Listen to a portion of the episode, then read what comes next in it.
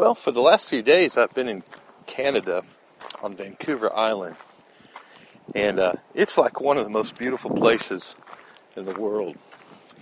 And uh, I've been able to spend some time with some, some great folks and just getting to know people, but, but also some amazing leaders as well.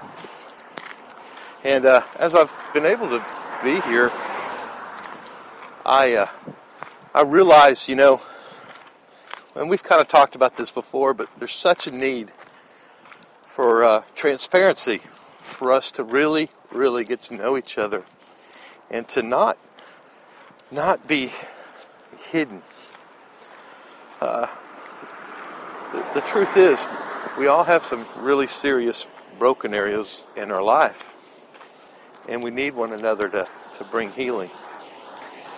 And uh, you know, the Bible says to confess your faults one to another, that you might be made whole or healed. And the word salvation in, in the New Testament, the Greek word is sozo, which talks about complete healing in your body, uh, soul, and spirit. And uh, we we need we need help. and and also, you know, we we just need to be able to trust that God is going to use each other to to help us.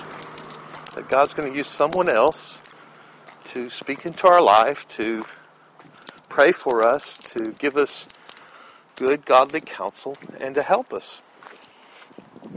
And uh, it requires a lot of faith, because uh, oftentimes we've been disappointed. People have hurt us. People have broken us.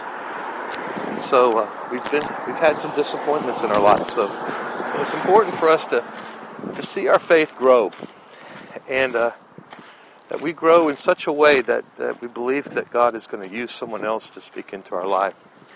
So I encourage you, as in your relationships with one another, with your husbands, with your wives, with your children, with uh, your leadership, your family and friends, just to become more and more open and honest with each other, and to be able to show uh, mercy towards one another. Anyway, there's a, a great need for it, and uh, looking forward to uh, talking to you more in the next few days. I, I mentioned about the ten tips of uh, revival, and uh, I, I spoke about the first five. And uh, so when I when I went on this trip, I kind of left those other five behind. So I haven't forgot. I'll be I'll be bringing those here in the near future. All right, talk to you guys later. Bless you.